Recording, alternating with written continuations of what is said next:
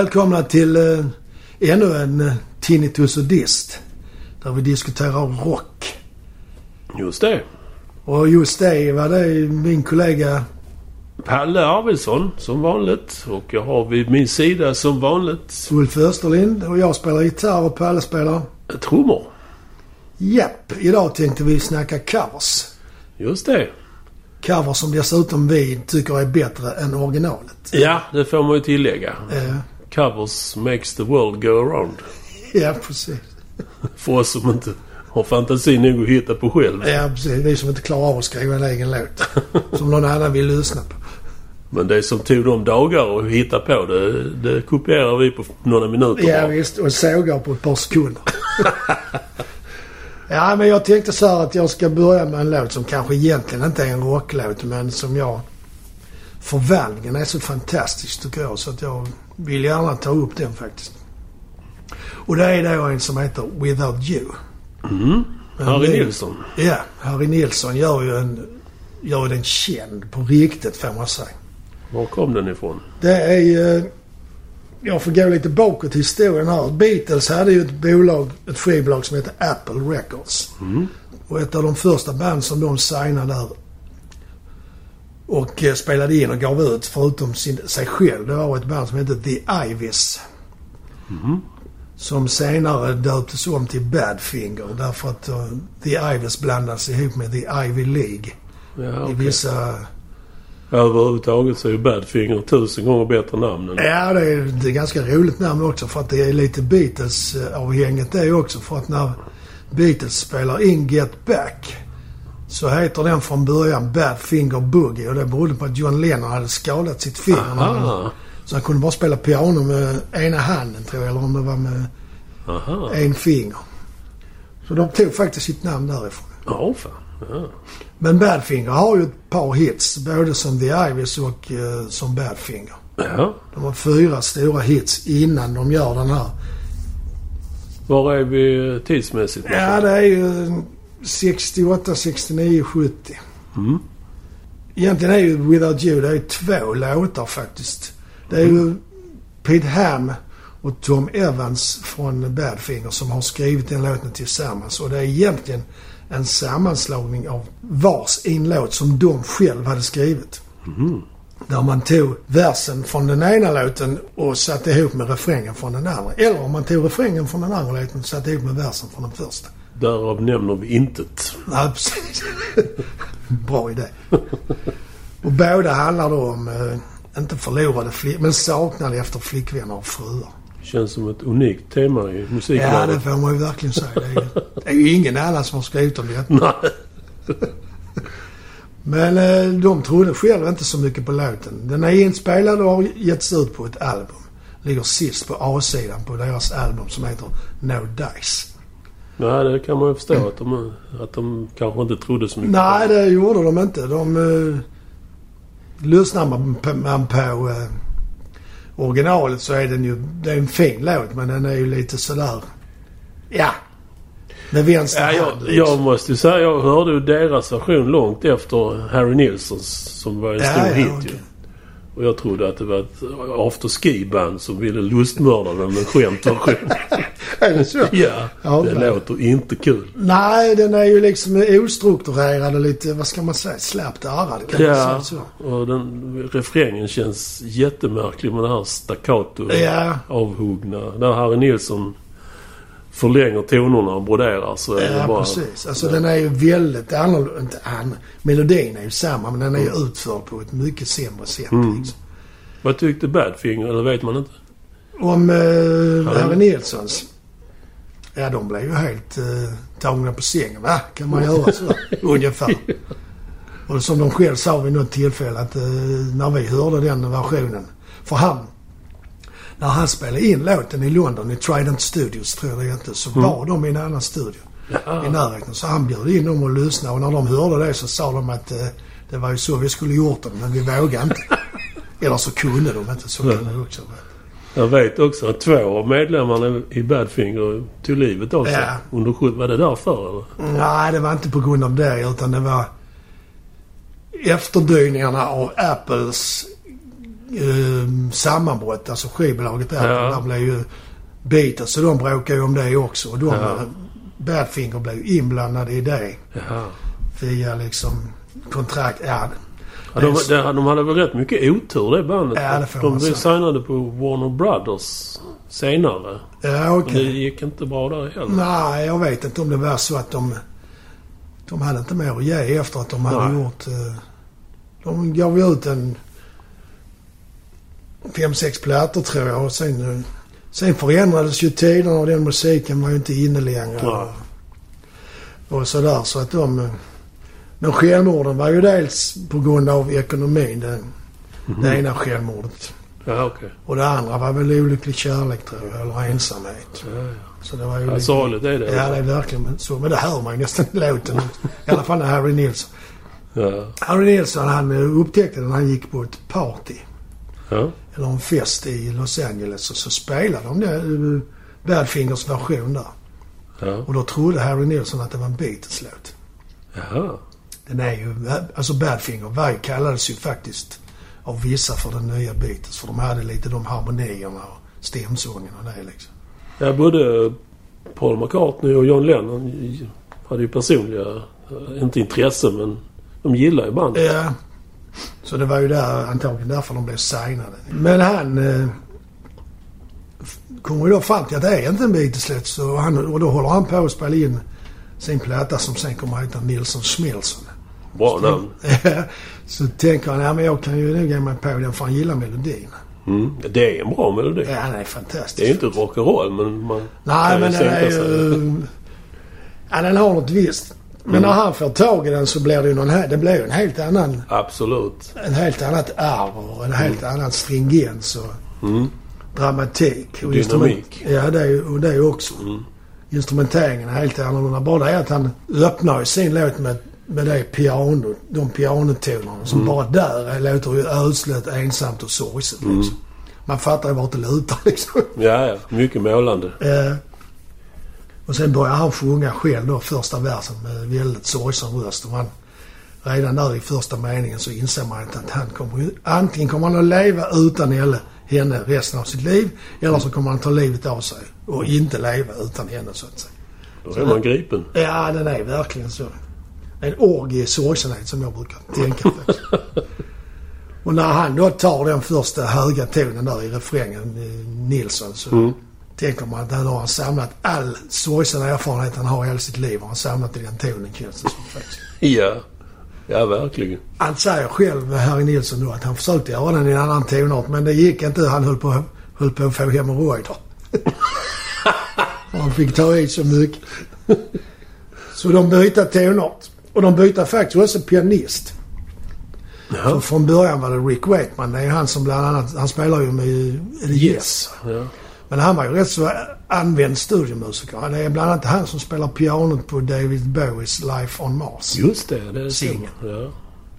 Och han spelade först på den här eh, låten men eh, de tyckte han spelade för mycket och det funkade inte. Så de bytte och då kom en man som heter Gary Wright in istället. Mhm. Och spelade det här pianot. Och då funkade det för då blev det liksom rätt känsla i låten. Mm. Det är inte bara teknik. Nej, det är ju lite så att man ska på något sätt fånga, fånga det som är essensen i låten på Mm. något sätt. Mm. Och det tycker jag ju att Harry Nilsson har lyckats med. Han Ja, har på absolut. något sätt tagit till sig den känslan och Mm. arrat upp det efter den liksom. Jajamän. Sen är det ju Jim Keltner som spelar trummor. Återigen, Ja. vår vän. Vår vän Jim. Mm. Och Klaus Worman då som är kompis med Beatlarna. Och Ja. även spelar på Lennons plattor. Han spelar bas. Han förekommer ofta på den ja, tiden. men på den 70-talstiden Mm. är han med Mm. faktiskt. Och Harry Nilsson han var ju själv en, han var ju en begåvad. Även om han gjorde, han gjorde faktiskt en cover till som blev jättekänd. Det är den som är med i Midnight Cowboy. Den, Everybody's Talking. Har han gjort den? Nej, han har spelat in och sjungit Ja, ja, den. Men jag ja. trodde faktiskt att han har skrivit den. Men det har han inte. Så han har två vershit som han inte har skrivit själv. Mm. Och ändå erkänns han som en stor låtskrivare. Det är lite lustigt. Ja, det är bra jobbat. Det måste vara efter den fina låten Coconut. Som, som är med på Harry Bens platta, Nilsson Schmills. Jag tror inte jag vill höra mer om Nej, den. det är, man, hör namnet och sen så kan man tänka resten faktiskt. Faktum är att han gick bort 1994, Harry Nilsson. Gjorde han? Han dog i en hjärtattack. Han hade varit med så ett hjärtfel. Jaha. Faktiskt. Så det är lite sorgligt. Men han hade ju en världshit med den låten. Han låg etta fyra veckor i rad på Billboard och etta i sju andra länder. Och den har väl följt med tiden också? Man Ja. hör den ju då och då. Ja, faktiskt. Både i både hans version och Mariah Carey som Mm. senare gjorde den. Min sammanfattning som jag nu kommer att ta som avslut på den här Ja. lo- vad heter det, berättelsen om Without You. Det är att Badfingers version är bra. Harry Nilsson revolutionerar låten och Mariah Carey slaktar. Alltså hon fick ju ändå en jättehit så det bevisar ju bara att folk inte begriper något. Men som sagt det är många som tycker om hennes version också. Men den är ju ingen förändring på det sättet. Det är bara en utvidgning av Harry Ja. Nilssons kan man ju säga. Ja. Absolut. Harry Nilsson gör ju om äh, Badfingers version rejält. Han lyfter den Ja. flera tusen meter. Ja, faktiskt. Ja, det är. Vad ska man säga? Det är som att jämföra en ouppblåst ballong med en fullt uppblåst. liksom. Ja. det är en bra liknelse. Ja, och med det lämnar vi Without You. Ja, med tal, på tal om ballonger så kan vi väl hoppa över till Bob Dylan. Menar du att han är en ballong? Jag vet inte hur jag ska få ihop den P3-övergången men... Den var fin. Men eh, ja, ja. Vi kör bara. Eh, Låten är ju då All along the Watchtower. Ooh. Och det var ju Bob Dylan som skrev den. Men den fetaste versionen har ju då Jimi Hendrix levererat. Tycker jag. Ja, där är man ju böjd att hålla med dig faktiskt. Bob Dylan släppte den 67 på ett album som hette John Wesley Harding. Ja, det är inte det den, en av de första när han spelar lite mer countryaktigt. Eller det är i Nashville Skyline. Inte så bra koll på Nej. Men det var i alla fall efter motorcykelolyckan. Ja. Okej. Om det nu kan ha inspirerat honom. Han hoppades själv på den. Så han, gav ut den som singel men det hände inget särskilt. Det gjorde det inte. Nej, men då steppar Jimmy in. Uh, Henrik, han var faktiskt ett stort fan till Bob Dylan. Det visste jag inte. Uh, framförallt hans texter som uh, inspirerar honom i sitt eget skrivande. Det var många som gillade Dylan. Beatles gillade Dylan också. Framförallt Lennon. Tror du det? Ja, alltså de... Jag tror inte vi förstår det riktigt som inte var unga på 60-talet. Nej. Hur det revolutionerar musiken. Vi plockar ju våra russin och de Ja. plockar sina. Ja, precis. Och Dylan var ju en stor inspirationskälla för många. Ja, man får väl motvilligt erkänna det. Många av hans låtar är ju bättre i andras versioner. Ja, I alla fall så hittade Jimmy...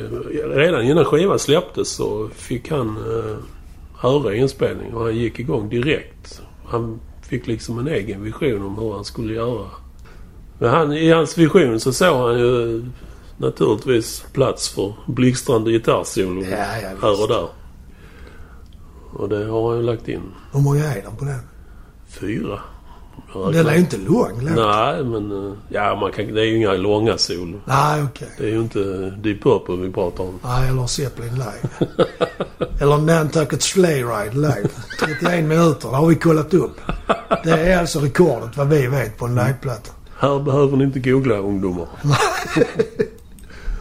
men om man jämför eh, alltså de två versionerna så är Bobs version är ju en 100 år gammal stumfilm och Jimmys är en färgexplosion i Technicolor. Ja, jag lyssnar på dem också. Det är ju oerhört stor skillnad. Alltså. Ja, verkligen. När han släppte den skivan, eh, Electric Ladyland ligger den på. Det är dubbelalbum. Den har jag faktiskt. Så där ja. Är det inte barbröstade damer in på omslaget där? Jo, det var väl lite gnissel om det när den Ja, för det tänkte jag. Det hade man inte kunnat släppa en sån platta idag. Jag tror inte det gjordes i. USA heller. Det gjorde den kanske De inte. fick ju göra om omslaget. Det var Jimmy som var barbröstad på den. Ja, den är bra den plattan faktiskt. Det är fler coola låtar. Ja, det är det. det är Voodoo Child och Crosstown Treff. Det- Men han, inte ens Jimmy fattar ju potentialen i låten. Jaså? För den ligger näst sist på LPn. Om jag minns rätt så ligger Voodoo Child sist. Så jag trodde nog inte på den heller. Nej, det var, det var. Om de tänkte så på den tiden. Ja, Jag det vet inte. vet man inte. Men lite vetenskap var det ja, i det där hur man la låtarna liksom. Ja. Vilken låt passar bäst sist på A-sidan innan de vänder skivan? Ja, och där ja. blir en paus. Och, Där är mycket tänk sånt, bakom ja. det. Som, ja, hur de tänkte det vet jag inte men... nej, Jag vet i alla fall att det var kaos eh, som det brukar vara i inspelningsstudion på den tiden. Med kompisar som mer eller mindre helbrända kom och var, och nu tar jag fram de stora citationstecknen, hjälpsamma. Ja, rådgivare. ja. Det kan man ju tänka sig. Nu Jimmy, kom här. Jag har en jävla bra Ja, har ni det till solo här? Och så går det två timmar som bara kastas liksom. Ja. Och även konflikter. Noel Redding och Jimmy var ofta i luven på varandra. Tydligen. Ja, Så han är bara med på halva inspelningen. Faktiskt. Men då är det i samma veva sen efter där då Jimmy byter band. Ja, jag tror det. Musikerna byts ut. Ja. Ja, okej. På skivan är det Jack Cassidy från Jefferson Airplane som spelar bas Ah, okej, på resten. okej. Fast på All Along the Watchtower så är det Jimmy själv som spelar bas. Ja, men det är lite som uh, Keith Richard i Stones. Han spelar ibland bas på uh, låtar som blir bättre faktiskt när han spelar bas. Ja. Jag vet inte, det kan ju ha varit samma här med Jimmy. Att han Ja. liksom, nej. Basista jävlar, griper. Ja, ge mig yxan, jag gör det själv. Ja, visst.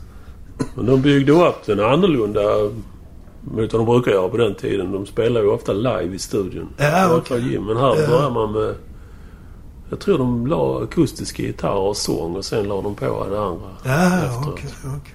Den är lite skum i introt har jag tänkt på. Just det. Många gånger Ja, faktiskt. Det är den. Eller skum. För mig skum, så kan man ju säga faktiskt. Jag har ju kört den i något coverband och det tar en stund innan man förstår hur det hänger ihop. Ja, okej. Vad är det som är tricket? Den börjar ju liksom i baktakt. Jag trodde först att det var... eh, Att de var påtända eller någonting och... Ja, ja, det blir bra så. Det var coolt ändå. så Ja, det, vi kom ju rätt till sist. Ja, ja. Men eh, nej, Jimmy Boy han har ju då räknat ut att det ska vara så här i introt. Ah, okej. Så han har alltså tänkt innan han spelade? Ja, ja. Han var ju, eh, vad heter det, perfektionist. Ja, fast han ger ju inte det intrycket när man Ah, ser honom och hör hans intervjuer och. Nej, oh, nej. Men eh, så han bidrog nog inte med några lugnande oljeskvättar i det, i det kaoset som var i, i studion. Nej, och det är ju svårt faktiskt att tänka sig att artister på den dels konstnärliga och tekniska nivån som han var på, att de är hafsiga och slarviga med Nej, sin jag- musik. Är de nog inte. Det Nej, det inte. tror jag inte. Men de kanske kan vara det på många andra sätt liksom. Men just den grejen där Ja. måste man ju vara noga annars blir det inte så bra som det blev. Liksom. Nej. Och han var ju marknadsledande i många, många Ja visst. Var det inte. Clapton och Pete Townsend som inte var vänner men de hade gått och sett Jimi sen, på någon klubb i, i London och sen tittade på dem varandra efteråt och sa vi kan, vi kan sluta nu. ja. Ja, men det var så. ja, han välte, dem, välte alla över ända faktiskt. Ja. Ja, som sagt, han hade stora krav, eh, Jimmy. Och eh, även på tekniken. Det är, ju, det är ju ett tekniskt mästerverk också, ska man ju inte Du menar glömma. studiotrixandemässigt? Exakt. Ja, okej. Många dittills ohörda effekter. Och det var eh, producenten Eddie Kramer som eh, fick till uppdrag att föra i, i land eh, Jimmys ibland hallucinogena visioner. Han har gjort en karriär kan man nästan säga, Eddie Kramer, på att åka runt och bli intervjuad om inspelningar med Jimi Hendrix. Det finns Ja. jättemycket på YouTube med honom. kan man det. nog fylla en hel bokhylla. Ja, en hel dag kan han syssla med det. Varje dag i veckan. Ja. Ja, det är bra. Många andra har ju varit på den. Grateful Dead, Eric Clapton, Neil Young, U2. Ja, den är helt bra tycker jag, U2s version. Det Ja. är mer energi Ja. på något sätt. Så finns det en, jag har dock inte hört den men jag kan tänka mig. Träd, grä, gräs och stenar har gjort den också. Ja, så. En annan, en annan svensk som har gjort det är faktiskt Micke Wiehe. Han har översatt den. Den är med på hans Dylan-platta. Jaha, ja, ja, ja. Just det ja. Ja, det blev ju en stor hit för Jimi Hendrix del och jag tror Bob Dylan är ytterst tacksam. Ja, det tror jag också faktiskt. Det var ju så att han snodde ju eh, snabbt Jimmys arrangemang. Och använder det på sina konserter. Ja, inte bokstavligen. Nej, men eh, när han spelar, han spelar han mer likt Jimmy än vad han på Ja, sin egen precis. Ja. Han har väl själv, han har själv sagt att han har lirat den ja, ungefär 2000 gånger live. Dylan. Ja, från en låt som han nog hade släppt. Annars menar Ja. Ja, ja. just det. Ja. Och det är Jimi Hendrix förtjänst. Ja, det kan man lugnt säga faktiskt. Ja. Ja, då tänker jag faktiskt... Jag, jag, jag kom på nu att jag är lite inne på Beatles-temat här. Varför vet jag inte. Ja, ja. ja det är Det ju bara blev så faktiskt. Förra låten var ju Without You som är skriven av ett band som var på Apple. Mm. Och det var ju Beatles skivbolag. Nu ska jag prata om en låt som heter Maybe I'm Amazed. Det är dagens undertema. Coola övergångar. Ja, precis. Och då är det en låt. Min, eh, den jag gillar är med Faces. Men originalet är ju faktiskt Paul McCartney som har skrivit. I, ve- i den vevan när Beatles höll på att bryta samman. Mm. 70. Så- Ja, 69 kanske. 69-70 där. Och då släppte han efter Beatles hade fallit ihop så släppte han en eh, soloplatta som heter McCartney. Ja, han spelar allting själv. Ja, han spelar varenda... Och vilket ju bevisar hur jävla skicklig musiker han är. Ja, är alltså. Och som arrangör också. Ja. Han är ju... Ja, han är så bra musiker så att det är han som spelar det extremt coola solot på uh, Taxman som alla tror är George Harrison. Ja. Men det är faktiskt eh, Paul McCartney som spelar det. ja. Jag måste nog säga av alla är är ju pro John Lennon i, den, i det häradet. Men jag gillar nog Paul McCartney bättre. Som hantverksmässigt sett. Ja, han har ett fantastiskt melodisinne. Ja. Tycker jag. Och det har inte Lennon riktigt på samma sätt. Nej, han har ett annat uttryck. också. Tillsammans var de ju underbara. Ja, verkligen. Man kan ju bara lyssna på hans basgångar i vissa låtar. Ja, en fantastisk basist. Ja, ja. Han är som en kompis till mig brukar säga, onödigt begåvad. ja, det är en bra sammanfattning. Ja. Men eh, Paul McCartney skrev ju den här låten till sin eh, dåvarande hustru Linda. Det var nog lite så, har jag förstått, att Paul McCartney kände sig lite ensam och övergiven när Beatles hade fallit ihop. För det, det var mycket han som drev Beatles och det har de andra Beatlarna sagt också att det var ju han som ringde runt och samlade ihop dem och Ja. tyckte att nu ska vi göra en ny platta. Och, medan de andra var intresserade av att ta det lugnt i stort sett. Ja, det har man ju läst i eftermälet efter Beatles. Ja. Han ville ju fortsätta. Ja, och han var ju oerhört kreativ med att skriva låtar. Ja. Och hade säkert, kände säkert att han hade massor kvar i Ja. sig. Och det hade han ju också. Ja, verkligen. Och han gör ju den här låten, spelar in och sjunger. Faktiskt ibland med, på vissa partier så sjunger han med någon överdriven heshet. Det är precis som en Mm. förstadie till en growlare liksom. Jag vet inte varför han fick för sig att göra det, för det är inte så snyggt tycker jag. Nej, det passar ju inte. Nej, det är ingen hårdrockslåt precis. Nej. Men låten handlar i alla fall om eh, den där ensamheten han känner, känner och kärleken till Linda och att han, det är hon som har hjälpt honom ur Ja. sin eh, nedstämdhet. Det var väl ingen de- depression men det var väl en, antagligen sorgarbete efter att Beatles Ja. hade fallit ihop. Fullt förståeligt. Ja, verkligen.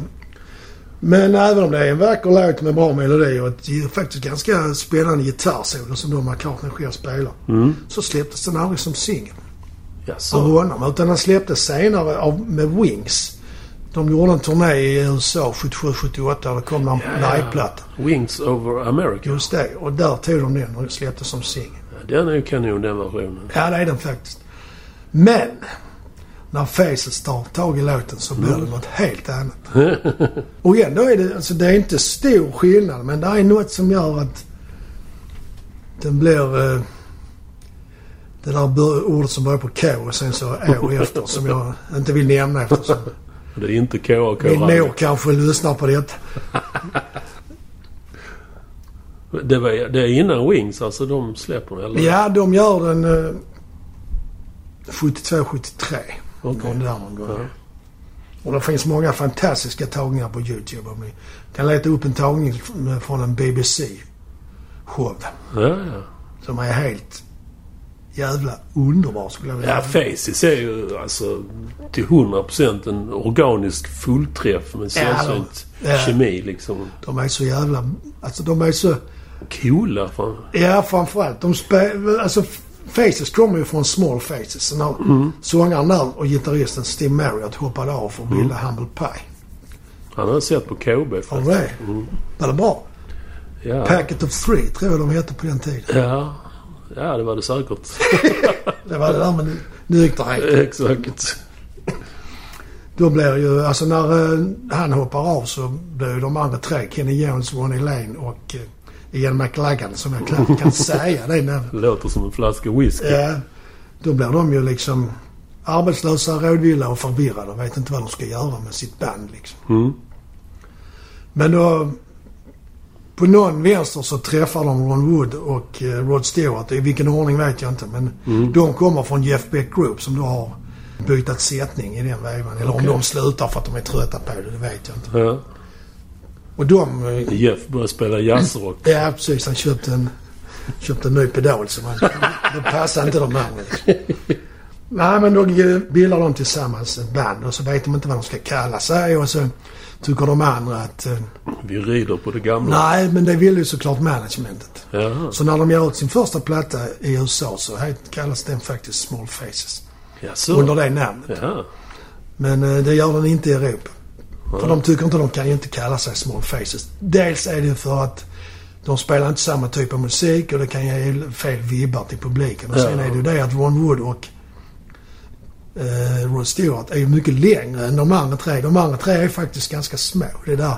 Det är Dels var de unga när, ja, ja. dels var de små och dels var de unga när de bildade Small Faces. Men så tar de Faces.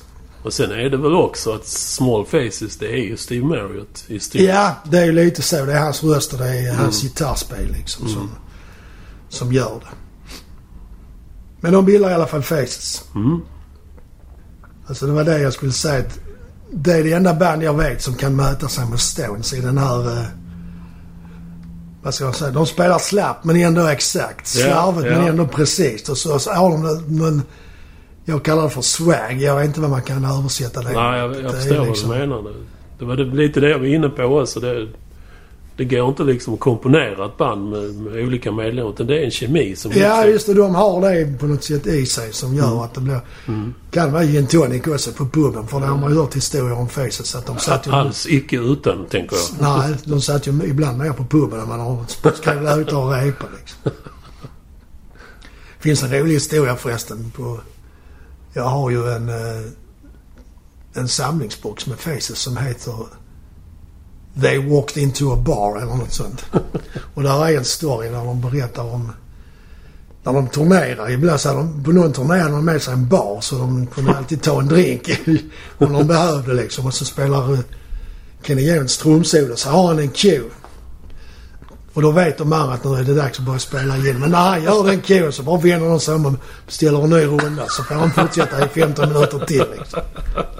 Hyggligt. Ja men det är ju på något sätt, för mig är det bilden av Faces. Att de var så. Det var inte så. Det var mer hej och hå liksom. Ja, underbart. Ja, det var det faktiskt. Men i alla fall, där, där McCartneys tagning av låten om eh, Maybe I'm Amazed, är mer om eh, hans ensamhet och längtan. Så blir ju, på något sätt så blir ju Faces mer... Det blir mer soul och mer... Ja, vad ska man säga? Det är lite det där med E6 som jag var inne på innan. Att Mm. man får den feelingen liksom. Kan inte bli annat när Roddan är med. Nej, det, och det, det är lite så att Ronny Lane börjar sjunga. Mm. Så Ja, det får han en bit på låten. Så kom, när sen Rod Stewart kommer in liksom. Wow, tänker man. Och då fattar man ju varför alla rockkritiker älskade Rod Stewart Ja. i den perioden. Och dels då när han gör sina egna soloplattor i början. Ja. Han kunde inte göra ett fel för, Enligt kritiker. nej, nej. nej, nej. Till han gjorde Sailing. sen sjönk han. Ja, och han sjöng, fortsatte att sjunka. Alltså, Ja, jag tycker nog den är rätt bra. Och så Footloose and Fancy Free. Där Carmina Pice är med. Ja, Eller ja. Peace heter han kanske. Ja, det, det, ja, Peace skulle det vara nog. Ja. Mm. Men sen efter det så är det inte lika bra längre tycker jag. Han har ja, sålt ut sig ska man inte säga. Men Nej, men han har eh, omdirigerat sig till en mer ekonomiskt lukrativ del av marknaden. ja, hon står och sjunger jazzstandard Ja, som precis. storband. Ja. Inget fel i det, men... eh, Vi Men det vill- var inte Rod liksom. Nej, det, Det var inte dit som- man trodde det skulle gå. Exakt. Ja, men när han då börjar sjunga där så fattar man ju varför Maggie May, som var mycket äldre än honom i låten där, vill, vill att han ska ligga kvar i sängen och skita i att gå till skolan. Ja. Och bandet är faktiskt väldigt bra. Alltså de backar, de, de backar ju honom som om det, livet hängde på det liksom. Ja. Ian McLagan han spelar ju både orgel och piano på den låten så det är helt fantastiskt. Ja. Kenny han, ibland så piskar han trummorna och ibland så smeker han dem. Där är nog eh, det enda bandet som han funkar i. Ja, han var med i The Who också. Det gick Ja, inte så det bra. var väl inte alls... Han var jättes, han hade varit jättestort namn Ja, på den tiden i trumsammanhang men han... Jag tycker inte han har levererat mer än just i Faces. nej det var kanske det där med att han känner sig trygg med sina kompisar liksom. Ja. Och man får också tänka på att Small Faces som de kommer ifrån Triathlon, de började som väldigt unga. Så de har ju växt ihop kan man säga. Ja, det betyder mycket. Och då, då är det väl det att de, deras sätt, som jag sa någon gång, att man vänjer sig vid varandra liksom. Ja. Och då kan det bli bra det. Har man sen en mobil barn med sig så kan det inte bli fel. Nej, då är ju allting på topp liksom. Ron Wood lirar ett solo också. Just det, det är nästan exakt samma solo som eh, Paul McCartney. Han broderar ut det lite men Mm. det är inte så stor skillnad. Men det blir bättre på något sätt. Lite råare. Snutigare. Ja, men så är det ju ändå Ronny så att det blir ju ändå lite halvslappt samtidigt. Ja. Men bra. Det är, Det är bara han och Keith Richards som kan slarva sig igenom Ja, de har en sån. The, the Slav Brothers. Som. The Sloppy Boys liksom. ja. Ja, men de har nog en grej där som är svår att fatta. Men det är väl kanske gin tonic och ett par pints på puben Mm, ja, som, det tror jag. som gör den känslan. Det är ju ingen stor förändring jämfört med eh, Paul McCartney. Men det är en, på något sätt känns det ändå så man ska göra en cover. Mm. Man ska ta den till sig och lägga in sin egen känsla och, Mm. och på något sätt, trots att det inte är någon stor musikalisk förändring, så skapar ändå Faces sin egen version. Och den är fantastisk. Ja, det håller jag med om. Ja. Det är Maybe I'm Amazed som jag då anser är en fantastisk cover. Ja. Medhålles. Och här borde det då komma en snygg övergång till Elvis Costello. Men eh, fantasimässigt så är det torrt så att eh, vi kör väl bara vidare tänker Ja, jag. kör rakt. Bastrumman på ettan och Ja. bara kör vi. Inget fusion-lir här inte. Nej, det var ju så här att eh, Nick Lowe, du kommer ihåg honom? Ja, för Han är aktiv fortfarande. Ja, ja, visst. Han spelar på en av de, en av de absolut bästa plattor jag vet. John eh, Hyatts Bring the Family. Där är Nick Lowe som spelar bas på den plattan. Mm. Han har ju varit mycket aktiv i mu- musiklivet. Han producerar ju väldigt mycket, Mycket. plattor på det här bolaget som är Stiff. Stiff, så heter det. Mm. Just det. Men 1973 då var han med i ett band som hette Brinsley Schwartz. Det är inte lätt så. Det är tur jag inte... Tur vi inte har en mobil bar här för då hade det inte gått. Ja. Och då skrev han den låten till dem. På, till en platta som kallades The New Favorites of Brinsley Schwartz. Jag ska inte hjälpa dig. Du får klara ur detta helt själv. ja, okej. Har jag lagt ribban så får jag väl hoppa. Eh, Det, det är ju då han gitarristen. Han heter ju samma som bandet. Det var en listig lösning Han hoppar med senare i Dax Deluxe. Och, Ja, det var ett sånt band som var lite pre-punk. ja. Som, man, som många trodde, journalister framförallt, trodde Ja. och hoppades skulle bli stor. Men han, han är mest känd från Graham Parker and the Rumors. Ja, ja, det är med det bandet också. Mm. Och man trodde väl mycket på uh, hans, det egna bandet som han hade då, början på 70-talet. Det är ju ett känt band så bland, Ja, det är rätt konstigt. bland oss lite nördiga, Ja. nördigt intresserade. Men jag, de blev väl de blev inte stora. Nej, de höll inte på särskilt länge och det blev bara den här skivan. Ja, okej. Och eh, de släppte ju den här låten. Har jag sagt vilken låt det är förresten? Nej, jag tycker du kan göra det en gång till i vilket fall. What's so funny about peace, love and understanding? Ja, det kan man ju fråga sig. Det, Dave Edmonds har producerat. Så redan där anar man ju frö till eh, senare Till storheter. storheter, ja just det. Eh, De släppte den som singel som sagt. Brinsley Schwartz. Där satt den. Och eh, den dog direkt. Gjorde de det? Ja, okej. Ja, det, var- det, alltså det, deras version är en skön powerpop-dänga men trots stor talang och massiv marknadsföring så... Nej, det gick inte. Så de upplöses Ja, efter den här. Lågtitlar fick knappt plats på scen. Ja, en anledning är ju att Nick Lowe hade en vision om att titeln skulle säga allt istället för att krångla till låttexten med smarta och eller korkade meningar om vartannat i en salig röra. Ja, ja. Så det var tänket bakom den snärtiga titeln. Korta och snärt. Det hade ju gått några år sedan uh, Summer of Love och hippiesarna och Peace och allt det där. Och Nick kände väl att uh, hippierörelsens fredsideal och de här sinnesvidgande drogexcesserna och allt det där. Det hade börjat försvinna och bytas ut mot uh, cynism och alkohol och hårdare droger. Jag ja, tänker det kokain blev och sånt lite så faktiskt. Mm. Inte, Så den låten är ett uh, inlägg i den debatten kan man väl säga. ja, okej. Som texten säger Where's the harmony? Sweet harmony. Det kan man ju undra. Ja, Det har inte blivit bättre sedan den tiden. nej det får man ju nog tyvärr. Men eh, ja. Det blev som sagt inte så mycket med den, det bandet och det. Så han jobbar vidare, Nick Lowe alltså, som producent för inspelningar och skrev egna låtar och lite soloprojekt till höger och vänster. Ofta var återigen Dave Edmonds och även Billy Bremner. Ja, och faktiskt tror jag han också... Terry Williams tror jag han heter. Trummisen som sen Ja. eh, spelar med Dire Straits på deras, eh, Ja. under deras stora period. Ja. Han var ju också med.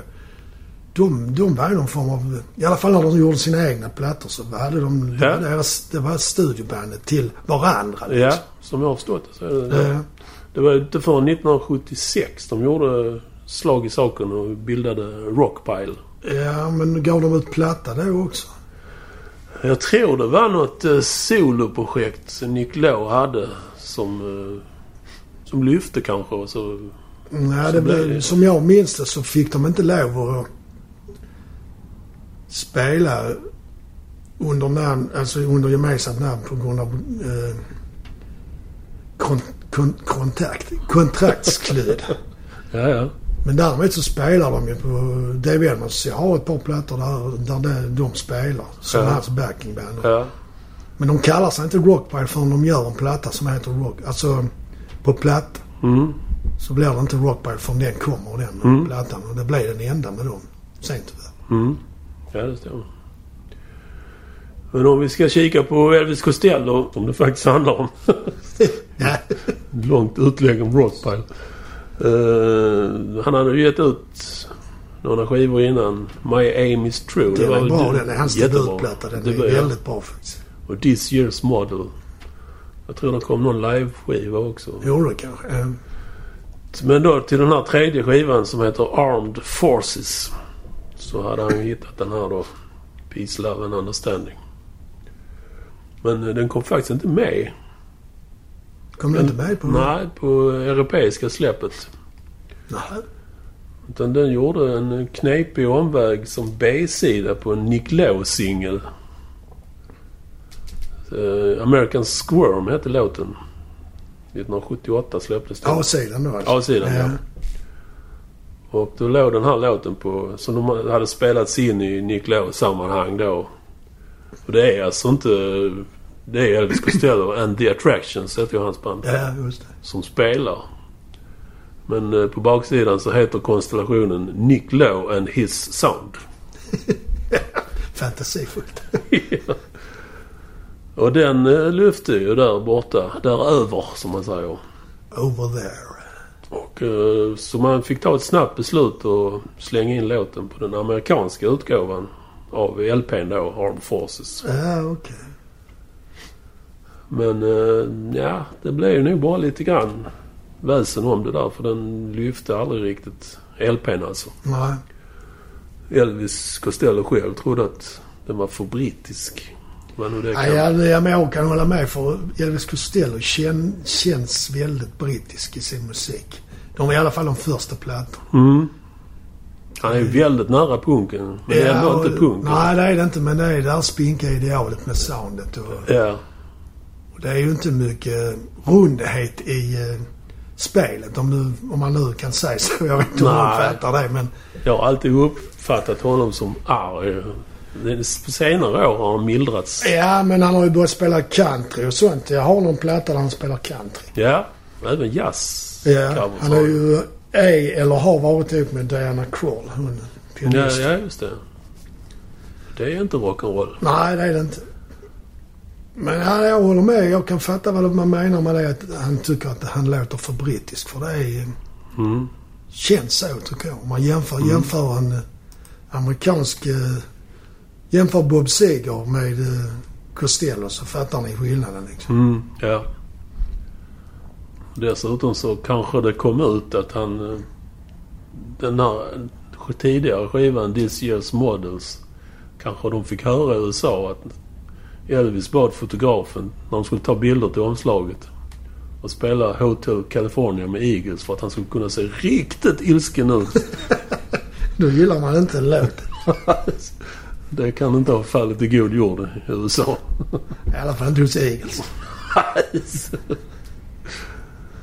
Men det, det är en låt som den har levt... Det, det har väl aldrig varit någon jättehit någonstans Nej. direkt så. Men den har levt ett långt och innehållsrikt liv. Men varför gillar du den? Jag vet inte. Det, det, där är en frenesi i den som... Det är ju ingen låt. Alltså, det är, det ju inget musikaliskt mästerverk. Nej, och det känns ju inte som en hit heller om man tänker Nej. så liksom. Nej, egentligen inte. Men den har funnits alltid. Ja, jag håller med dig. Eh, Till och med så att ni- 92 så kom ju den här filmen Bodyguard. Ja, ja, ja, med Whitney. ja. Eller kanske hellre vill titta på Kevin. Ja, Kevin är en riktig eh, Waldorf. Sallad. Men eh, ja, där gjorde man ett, ett eh, soundtrack.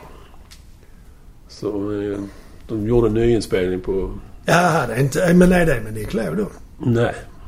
Ja, okej. Eh, Det var en kille som hette Curtis Stiggers. Stigers, ja det jag vet vem han är. Ja, jag kan väl sammanfatta mitt om- omdöme om den covern i ett ord. Våldtäkt. Och det ty- tycker nog Nick Lowe också. För han, han tycker inte det är samma låt ens en gång. Men eh, jag tror inte han bryr sig så mycket när royalty-checkarna börjar tri- trilla in. Sålde den så mycket? 44 miljoner ex. Den eh, Soundtrack. soundtrack. Ja. Herregud. Ja, då fattar man varför Per Gessle blivit rik. med tanke på den eh, som är med i... Eh, Pretty Woman. Ja, Mm. It Must Have Been Love. Ja. 44 miljoner ex av ett soundtrack. Ja, det jag fattar. Jag, jag har aldrig förstått varför man köper ett soundtrack. Ja, vissa. Ja, nej. Ja, jag har ju ett soundtrack på vinyl och det är The Bands konsert The Last Waltz. Den är rätt bra. Ja, men det är ju inte riktigt samma Ja, så du säger det. tänk. Nej, det, det är ju liksom en sallad av en massa olika låtar. Ja, och sen ibland tror jag till och med filmmusiken ligger med på soundtracket. Ibland faktiskt. Ja, ja. Det känns ju inte inte... Så vi Det- pratar inte om The Band nu, när vi Nej. pratar om soundtrack i allmänhet. Det känns ju inte som att man sätter på ett soundtrack och partar liksom. nej, nej. Ja, ja. Det, de är saliga i sin tro, de som köper dem Ja, själv. ja. Nej, i alla fall så... Fortfarande så ingår den här låten både i Nick Lowe's och Elvis Costellos setlistor när de spelar live. Det är en rolig titel tycker jag faktiskt. Ja, det är det. Catchy på, även om den är lång. Men det Ja, är underfundigt liksom. ja. Han har nog fått förklara sig när han presenterar den. Det om eh, Nick Lowe. Ja, Då tänker jag återigen eh, anknyta till mitt Beatles-tema faktiskt. se där ja. Knyta ihop den säcken. Ja. I'm gonna beat the Beatles. Eh, Var leder du oss nu då? Jo. Det är så här att Beatles skrev ju en gång i tiden en låt som heter With a little help from my friends. Mm. Som är med på deras Sgt. Pepper-album. Mm. Och där är det ju... Du har hört talas om det Holmberg? Ja, det är, det är rätt känt. det är så känt så att man till och med firade dess 50-årsjubileum med en film, tror jag. Eller en eh, dokumentär om plattan. Kan jag tänka mig. finns det massor med artiklar också som handlar om. Mm. Men på den plattan så är den här låten med och då är det Ringo Starr som sjunger den. Ringo fick ju, var ju trummis i Beatles så han fick ju ofta Jaha. sjunga en låt i alla fall på varje platta så att de som tyckte Ringo var den sötaste trummisen skulle, eller inte trummisen, medlemmen i Beatles, skulle få sitt eh, liksom. Rätt konstigt tänk liksom. Ja, men samtidigt är det ju smart marknadsföring om alla... Ja, jo. Det är lite pojkbandstänk. I detta fallet blev det ju en eh, träff kan man Ja, säga. visst. Men eh, i, i övrigt, Ringos låtar är ju sådär sångmässigt. Ja, det kan jag hålla med om. Men han var ju söt och rolig. Ja, ja, ja. Och framförallt så var han ju ingen... Jag vet att de skrev ju låtar... När de skrev låtar till honom så fick de ju begränsa sig rätt mycket. Ja, omfångsmässigt. Ja, hans röstomfång var ju inte fem toner kanske. Jag Ja, han var en penta. En Volvo Penta. Nej, det är sant. Han var ingen stor sångare. I den här låten så sjunger han som sitt alter ego Billy Shears. Mm, det är rätt Jag har aldrig fattat varför. Let me introduce Billy Shears sjunger de ju i låten innan på plattan. Så kommer han in Aha, och sjunger okej. What would you do if I sang out of tune? Det börjar ju. Det börjar med Billy Shears. Just det, just Dum, det. dum, dum, dum, what would you do? Just så det. kommer Ringo in där. Vet du vad, hur, den, hur resten av den första meningen lät innan Nej, det vet jag inte. näven i bordet och Nej, sa det det vet jag inte. här. eh, what would you do when you... Nej. Jo. Nej, det, det är nog inte första raden. Eller är det det? What would you do if you had sang out of tune? Jo, det är första raden. Ja, och sen så var det då... Would you stand up and throw tomatoes at me? Nej. Och det köpte inte Ringo för Ja, han men det går inte ihop med melodin som Nej, finns ja, nej, igen. nej. Jag förstår inte riktigt. Och det gjorde inte Ringo heller för han vägrade. Han, han såg framför sig. Då visste de inte om de skulle fortsätta med live kanske någon gång. Ah, okej. Så han såg framför sig ett regn av tomater. Så då en det... liksom. ja, man kan ju tänka sig att det blir en, en grej. det. Ja, det kan man faktiskt. Men, så de ändrade ju det till... Istället för tomater så blev det Would you stand up and walk out on me? Ja, men det försöker sjunga det med tomaterna i den melodin. Det går ju inte. Nej. Det Nej, blir jag, jättekonstigt. jag kunde inte sjunga innan heller så att jag tror Nej, inte jag nej, skulle det ge blir mig inte på. bättre av det. Nej, men grejen är ju också att när Joe Cocker som då sjunger Will You Help My Friends i den version som jag anser är bättre än originalet. Mm. Då är det ju en soul och blues-ifierad låt. Mm. Som för det första med Beatles går med fyra fjärdedelar kom vi fram till och med, med honom så Joe Cocker går den ju sex åttondelar. Ja, det klassiska blues Ja, precis. Mm. Och nästan då lite vals om man skalar ner den. Tre Det fjärdedelar. kan man göra om man Ja. vill. Ja. Men det blir ju konstigt med vals. Men det, blir lite struttigare. Ja. Och på tal om struttigt så är den ju... Alltså Beatles version är lite vaudeville-aktig och Ja, glättig. struttig och fjantig liksom. Ja. Nästan fjantig Det kan jag hålla med om. Man kan ju sjunga den väldigt fjantigt om man vill. What Absolut. would you do? Alltså lite så. Mycket brittiskt. Ja, och så en sån kubb på huvudet. Paraplyen i andra handen och så liksom. Men eh, när då... eh, Alltså texten är ju också lite konstig. Den handlar ju om vänskap och kamratskap och sånt. Men där är ju den här meningen liksom. What do you see when you turn out the light? I can't tell you. But I know it's mine. Det kan man ju fundera på till man blir blå i huvudet. det kan man göra. Men då, i den perioden så var ju Beatles och framförallt John Lennon väldigt intresserade av att syssla med LSD och sånt. Mm. Då kan ju ett och annat passera. Ja, alltså det, det finns de som eh, är större uttolkare av Beatles än vad jag är som menar att det har påverkat deras sätt att skriva texter. Att de blev mer mystiska under, efter det liksom. Ja.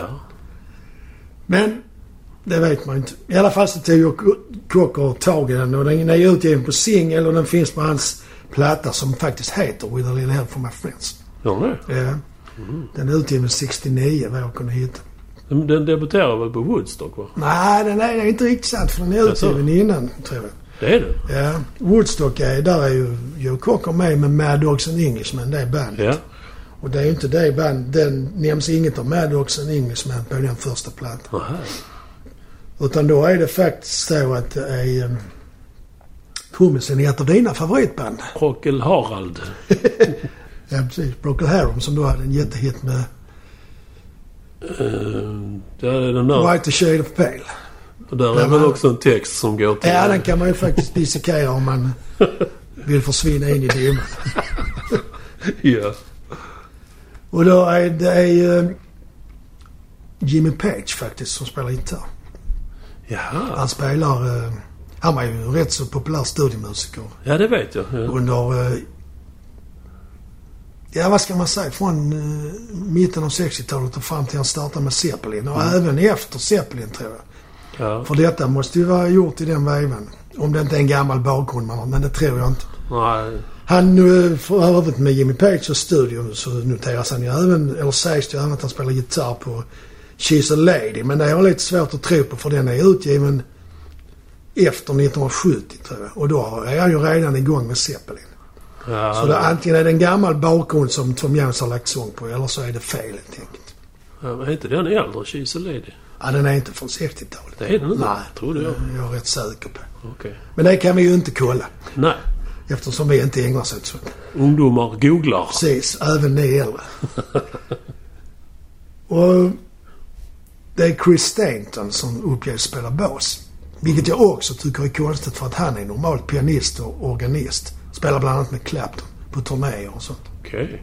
Och även med Joe Cocker live. Han var väl som hjälpsam vän i studion just den Det dagen kan ha varit så. Faktiskt. Jag känner faktiskt andra eh, killar som både spelar bas och piano som, som eh, liksom aktiva instrument så, så att säga. Ja, Så det är ju löj- det det är en också. kombination. Mm, ja. Så att det är visst. Men det är lite konst- möjlig. Konstigt att han skulle spela. Ja. Jag menar de borde kunna ta in en annan basist som är basist så att säga. ja. Kan man ju tycka. Och sen är det en man som heter Tommy Airy som spelar eh, det här berömda orgelintrot. Mm. Återigen vår vän Hammond-orgeln. Han är med där ja. Mycket fint instrument. Om man inte ska bära det som vi tidigare har nämnt. Ja. Eller som jag har nämnt i alla fall. Han har spelat, eh, Tommy Airy har spelat med både Gary Moore, Ian Gillan och flera andra. Och Wham! Vilket då visar att ingen är perfekt. Nej. Han har gjort en Rod Stewart. Ja, det får man nog säga. Men eh, där... Eh, deras version som sagt är struttig och nästan lite fjantig så är ju Joe Cockers soulfull och köttig och Tung. tung. Ja, precis. Och hans röst är ju helt fantastisk i den låten. Det är väl nästan hans... Uh, Ja, det är hans paradnummer. Paradnummer. Ja, får Ja. man verkligen säga.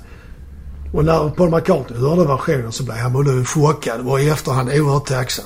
ja, såklart. För som han själv sa att han tog en låt som inte var något speciellt och gjorde ett soul anthem av den liksom. Ja. Och det har ju faktiskt rätt. Jag läste någonstans också att de, de skrev... Det jag var inne på innan. De skrev låtar till Ringo.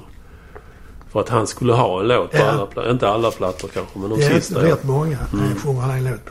Och de låtarna de bara skyfflades. Ja, vi gör det sen. Så de, de skrevs alltid sist. Ja, ja, med vänster hand. Ja, Eh, precis. Fast det var Paul McCartney vänsterhand så. Ja, spelar det var ju inte ens roligt i det sammanhanget. Nej, utan den skrevs med högerhand.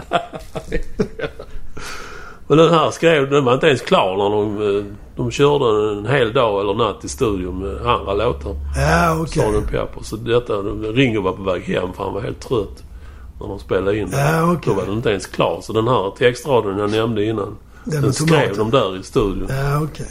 Tomater ja. Så det...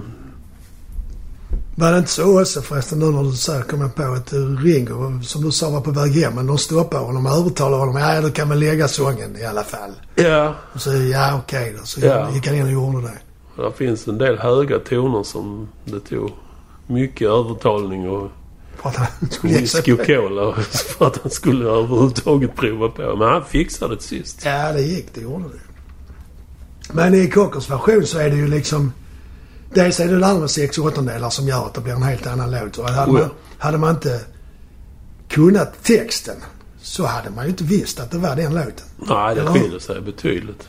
Och där är ju körsångare som gör en fantastisk insats med. Med, dels för gospelkänslan och Mm. även det här med call and response. När han sjunger, de sjunger What would you do? Mm. When what do you see when you turn out the light? Så svarar han. Det blir en Ja. cool call Ja, and response där liksom. Undrar vem som har... Är det han själv som har kommit på det? har ingen aning. Call and response var vanligt i de gospelkyrkorna Ja. där med Mm. prästen och så en snubbe bakom som upprepa det han sa. Ja, Så som Martin Luther King också gör faktiskt. Ja. Men han är ju präst, eller han var präst. Hamra in budskapet liksom. Ja, precis. Och jag och det här med hans heshet och det rösten och det här skriket som han gör i slutet. I alla fall live där under, Mm. vet inte om han gör det på studioplattan faktiskt.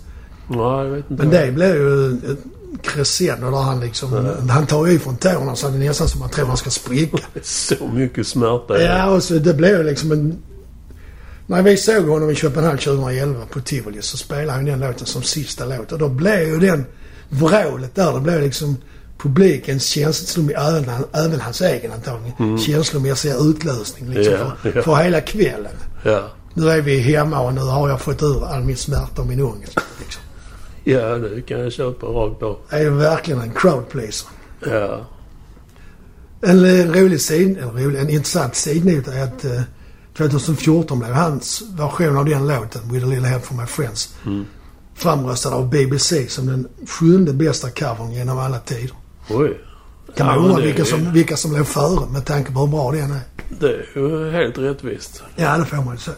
Och då hoppar vi rakt in i ytterligare ett brittiskt band som nog inte har någonting med Beatles att göra men... Eh, brittiska är de i alla fall och det är Manfred Manns Earth Band som de hette under den perioden.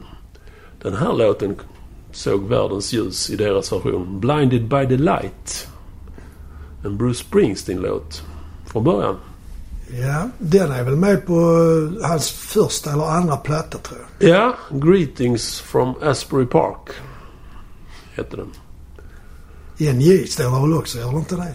Just det. Och det står för New Jersey. Det Just vet det. jag. Eh, den kom faktiskt till i all hast på sl- mot slutet eftersom skivbolaget tyckte det saknades en hit. Alltså för Springsteen? För Springsteens del, ja. Okej.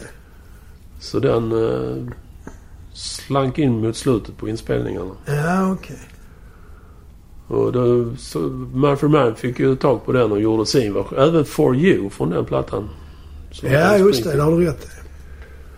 Eh, För övrigt inte min favoritepok med Bruce Springsteen. Eller det här är min favoritepok. Ja, jag tycker... Jag är sådär med det. Men det, nu efteråt så kan jag tycka det är rätt coolt. För det är väldigt... Det är Springsteen har själv sagt att på den tiden var de som ett tivoliband liksom. Jaha. De, var, de hade ingen struktur och han visste inte riktigt vart han ville med låtar. Och Ja. arrangemangen är väldigt eh, stora och varierande i låtarna liksom. ja, jag gillar det. Men... eh, Ja, den skivan, Bruce skiva. Han var ju inte så populär. Då, nej. Nej. Nej, det var inte. Så den skivan gjorde ju ingenting av sig då. Det var ju först när Born in the USA kom, 84. Då åkte ju hela skivkatalogen med upp. Ja, men han slog ju lite med Born, eh, Born to Run också. Men det kanske inte... Ja. ja. Men Born in the USA var ju verkligen liksom... Den sålde ju...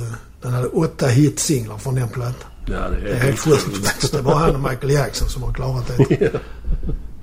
Ja, verkligen. Men Manfred Mann var ju rätt under den perioden när de gör de Springsteen-låtarna. Mm. Så tycker jag de är jävligt bra. Ja. Det, det är som så mycket annat eh, smalt som snart ska bli stort. Hörde jag den först i min gamle vän Peppes pojkrum. Ja, okej.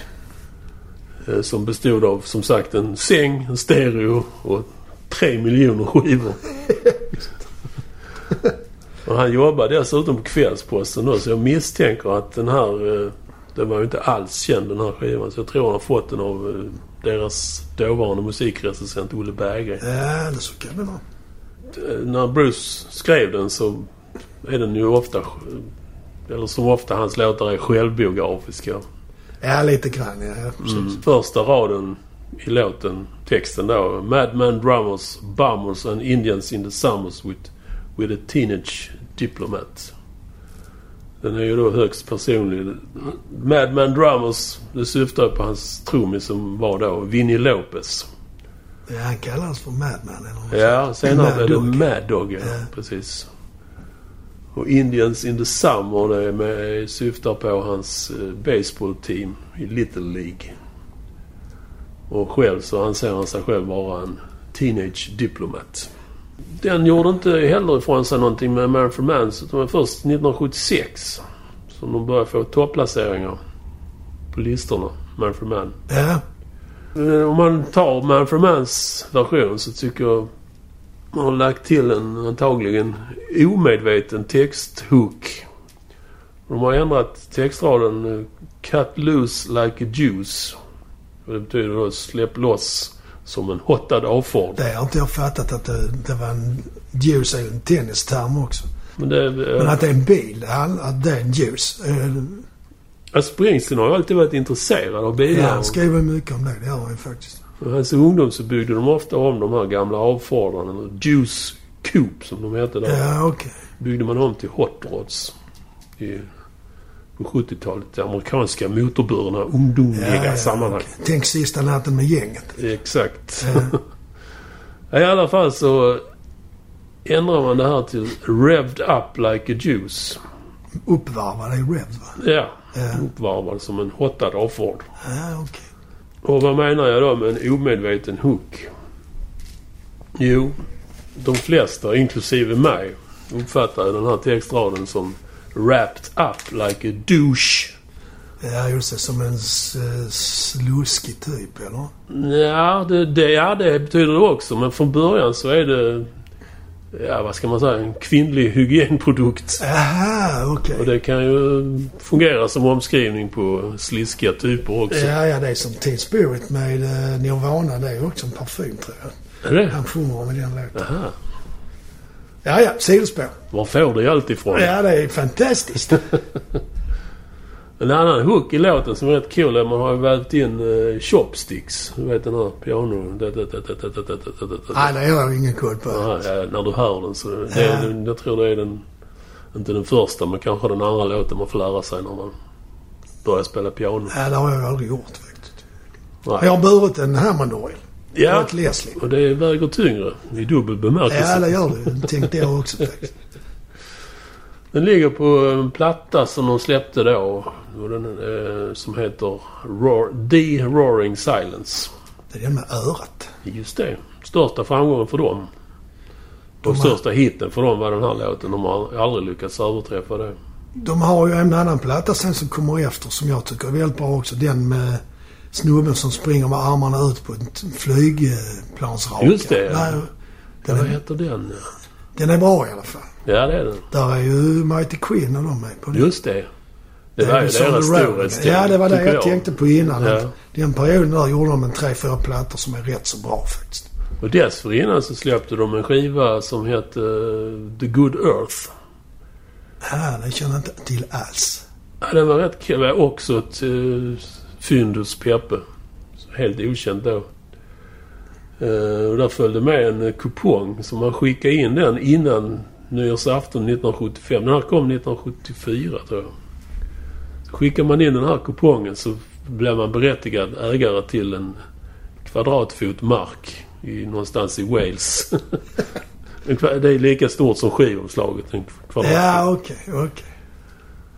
Så det var ju tusentals som skickade in sina kuponger. Men man fick aldrig någon bekräftelse på att man ägde en bit på den kullen. Eller att man överhuvudtaget ägde någon mark. Så ja, båg eller inte. Det var i alla fall en smart Det var en rolig grej. Ja, det var. Idag var det folk blivit förbannade och ringt ner och me- messat och mejlat till Ja. kontoret så Ja. servern hade sprängts. Liksom. Ja. Men eh, var det inte, är det inte trummisen där? Är inte han också med, med någon annat band har jag för mig? Jo, Chris Slade, heter inte just det. På senare år så var gång Phil Rudd sitter i fängelse så hoppar han in i Ja, det- AC/DC. Phil Rudd? Han sitter väl där emellanåt. Klippkort. Ja, man tycker man... Jag vet inte om det är för han heter Slade. Man tycker man känner igen namnet. Ja, det kan det vara bandet där ja. Men uh, Manfred Mann var ju... Han var ju redan en veteran då. Början på 70-talet. Han hade ju stora framgångar på 60-talet också. Diddy, var det inte det här? Just det ja. Och även Mighty Queen första Ja, och sen någonting också med Clown. Ho, ho, Just det ja. Ja, det hade han också. Han som sjunger där. Ja, ja. Jag tror han var tilltänkt antingen till Zeppelin eller Stones. Oj, tanken svindlar. Det, det, För att han kände någon av dem där. Ja. Och han bildade senare The Blues Band. Som hade, var rätt så stora i England i början av 70-talet faktiskt. tråkigt namn. Ja, men de var ganska bra. Jag har aldrig hört talas Ja, om. men nu var man lite intresserad och hade andra kompisar än Peppe då som hade andra typer av skivor. Så. Ja. Och inte var helt marinerad i jazz fusion och Nej, det var inte symfonisk den rock. killen som hade den plattan. Det var nog snarare tvärtom. Ja. Men han gjorde ju det. Efter 60-talet så var han lite rådvill, man for man. Ja, så han bildade först en, eh, just en jazz fusion band. Ett jazz fusion band. Och eh, innan han bildade det här Man for Mans Earth Band 1971. okej. Ja, det gick ju bra för dem. Jag har faktiskt sett dem en gång. De var förband till The Purple när eh, Purple spelade i Helsingborg på parkeringsplatsen vid The Tivoli. Mhm. Jag kommer inte ihåg vilket år det var men jag kommer ihåg att John Lord var inte med för han hade gjort en operation. Mhm. Så det var Don Airy som spelade keyboard. Känns orättvist liten arena för Deep Purple. Ja, men det var ju utomhus så det var ju... Det är inte så stort där. Nej, men där var nog inte mer än ett par tusen. Var så pass? Eller så pass lite menar jag. Ja, men det var när Purple inte var så... Ja. Vad ska man säga? De hade inte nått det här nostalgistadiet än då, tror Okej, jag. Utan det var ja. mer att de var... Ja, folk tyckte fortfarande visste vem de var. Och, Ja. men de var, hade ju inte haft någon hits liksom. Men ja. De åkte runt på sitt gamla namn så att säga. Men det lyfte ju senare. Ja, ja. Men det var en bra konsert både med Purple och med Man for Man. Men då var det nog inte Chris Thompson som han hette tror jag som sjöng på de stora plattorna. Utan det var en färgad kille som sjöng när jag såg dem. Ja, jag har inte... Jag tappade ju intresset där. Ja, man tappade efter den blåa Ja, så jag plattan. har inte följt dem. Men jag vet att de spelar fortfarande. Och man kan ju avsluta med att... Alltså, som keyboardspelare, man for man, så är han ju driven.